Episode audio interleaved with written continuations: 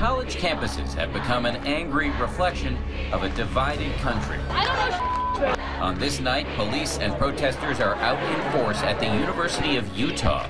I pledge allegiance to the flag! All because of this baby-faced 33-year-old father of two. I mean, let's be real about this. Look at me.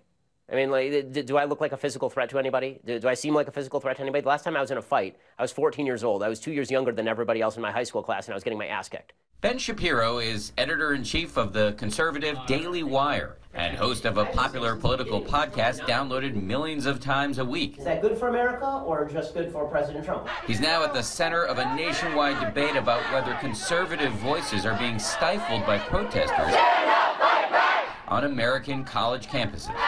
steal your president! Just today at the University of Florida, tensions flaring during an event featuring the white nationalist Richard Spencer. In February, at the University of Berkeley, former Breitbart commentator Milo Yiannopoulos shut down after protesters threw rocks and Molotov cocktails. And just last month, when Ben Shapiro spoke at the University of Berkeley, local authorities spent more than half a million dollars on security. It's amazing they had to essentially lock that place down for you. And the headlines were nuts. I mean, the headlines like Berkeley braces for Shapiro visit. Really? Was I the one who's going to be smashing ATMs? Indeed, just three hours before he's supposed to take the stage at 7 o'clock here in Utah, Shapiro says there are reports of possible violence. I'm hearing some rumors that there may be some people who try to bring weapons tonight, which would just be ridiculous and awful. I want to be getting killed at my lectures. A fellow conservative podcast host claims he's captured this undercover video of self described Antifa members allegedly handing out knives and talking about luring fans of Ben Shapiro to their car where they allegedly had guns. I mean, this is insanity. Shapiro says this all speaks to a liberal hysteria on American campuses. So your view is this is political correctness run amok? Yeah, I mean, it's, it's, it's, it's the furthest extension of political correctness. That when you say something, that it's not just me disagreeing with you, it is me destroying your identity as a human being in a way that is akin to violence. Let me just read to you from the statement that the folks who want to shut you down put out. They said Ben Shapiro has openly called transgender people mentally ill. He portrays the great gay rights movement as a conspiracy to root out God based institutions. He has recently defended conversion therapy, his, which is nothing short of abuse. Okay, so there are a bunch of things that are just not true there. I am unaware of any time that I have ever defended conversion therapy as such, said that it's effective, because I don't see the evidence that it's effective. What about this idea that you, you call transgender people mentally ill? I, I do say that transgenderism is a mental illness because it's gender dysphoria. It's a psychological disorder. So that's not an insult to people who suffer from psychological disorders. You are not doing a service to people who are suffering from a mental disorder to humor them by suggesting that their mental disorder is reflected in objective reality. It is important to note that the American Psychological Association does not define being transgender as a mental illness. A gender dysphoria diagnosis only applies if an individual experiences significant distress. It's actually a natural phenomenon, and they're committing suicide because they're depressed because people are mistreating them. Then I'm not for mistreatment, but I don't think that me suggesting that you're not a woman is mistreatment of you. Whether or not you agree with Shapiro, whether or not you think he's engaged in hate speech, there is little doubt that his speech is protected by the First Amendment. They won't let a Jewish guy come to a college campus and say what he wants to say. That's where we're at in America. That's ridiculous. At just past 6 o'clock, and with the protests heating up, Professor David Vergobbi, who teaches a class on freedom of expression here, tells us that many college students today do not understand that speech is protected unless it directly incites violence. This is a public institution. It's a government entity. They have to guarantee the free speech rights of everyone, including Shapiro. We find the leader of that group that has vowed to shut tonight's event down, who makes a startling admission. I don't think he should speak. But it, that doesn't really comport with the First Amendment. I don't care. You don't care? I don't care. Why not?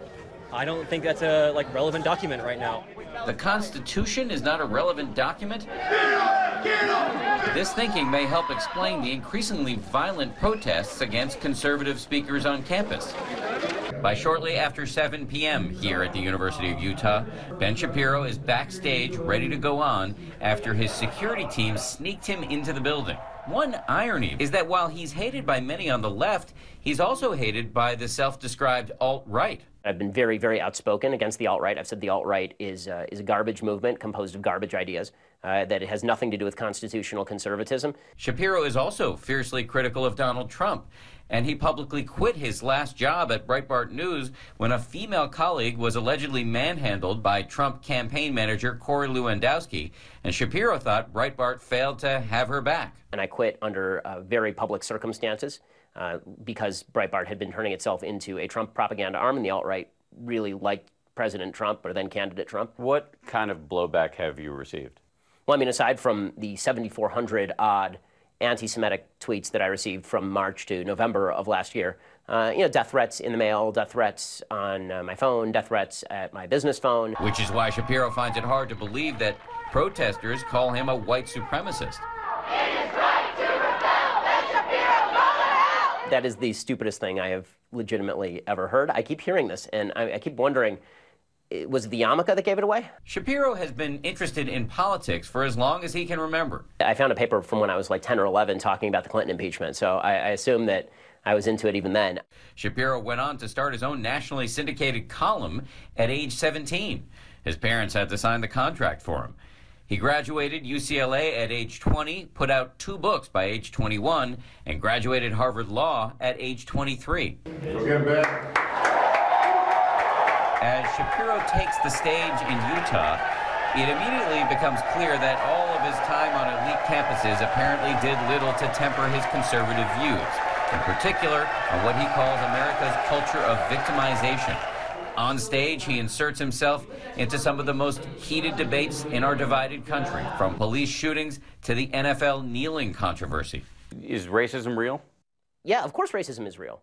But I don't think institutional racism is necessarily real. So, yes, of course there are racists. And racist cops who shoot black guys for no reason should go to jail and they should throw away the key. But this idea that's put out there by th these kind of broad statements about America being a discriminatory, racist country, I don't know how that helps anything, and I don't think it's actually true. Isn't that to ignore our history? It's inarguable that slavery existed. And after 100%. that, Jim Crow. Yes. You want to talk about Jim Crow and slavery? Of course. The question is, what is the remedy now?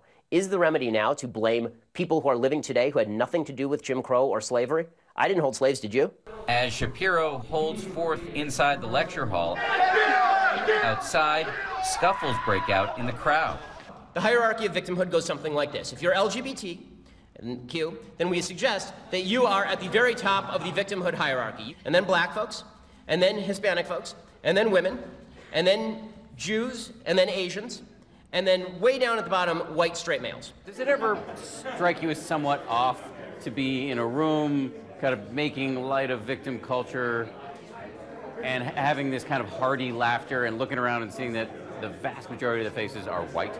No, because I've said the exact same thing in front of faces that were not white. So I, I've been I very know, consistent about this. I know that's not that you change your message, it's just that it seems to resonate mostly with white people. Um, I don't think that that's true. I mean, I think that I wish I were invited to more crowds that were more racially diverse. That'd be great. No one got hurt tonight, but two protesters did get arrested.